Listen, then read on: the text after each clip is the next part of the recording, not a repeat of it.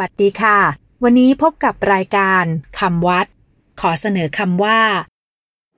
นวกรรม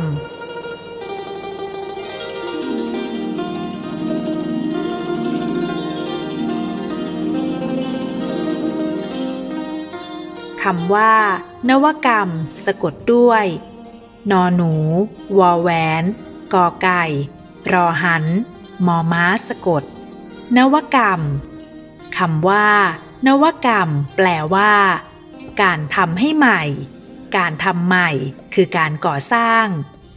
นวกรรมในคำวัด หมายถึง งานสาธารณูปการ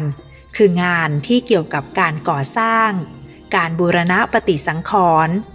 การดูแลจัดการวัด เรื่องเสนาสนะ และถาวรวัตถุต่างๆ ภายในวัด รวมถึงการทำวัดให้สะอาดร่มรื่นเป็นต้นด้วย เรียกรวมว่า งานนวกรรม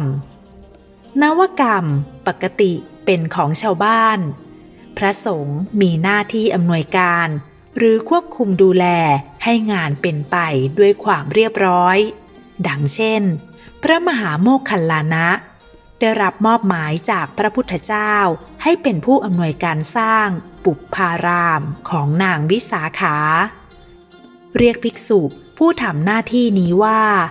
นวกรรมมัฏฐายี ผู้อำนวยการก่อสร้างบ้าง นวกรรมมิกะ ผู้ดูแลนวกรรมบ้าง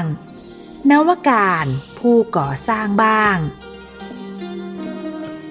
สำหรับวันนี้ สวัสดีค่ะ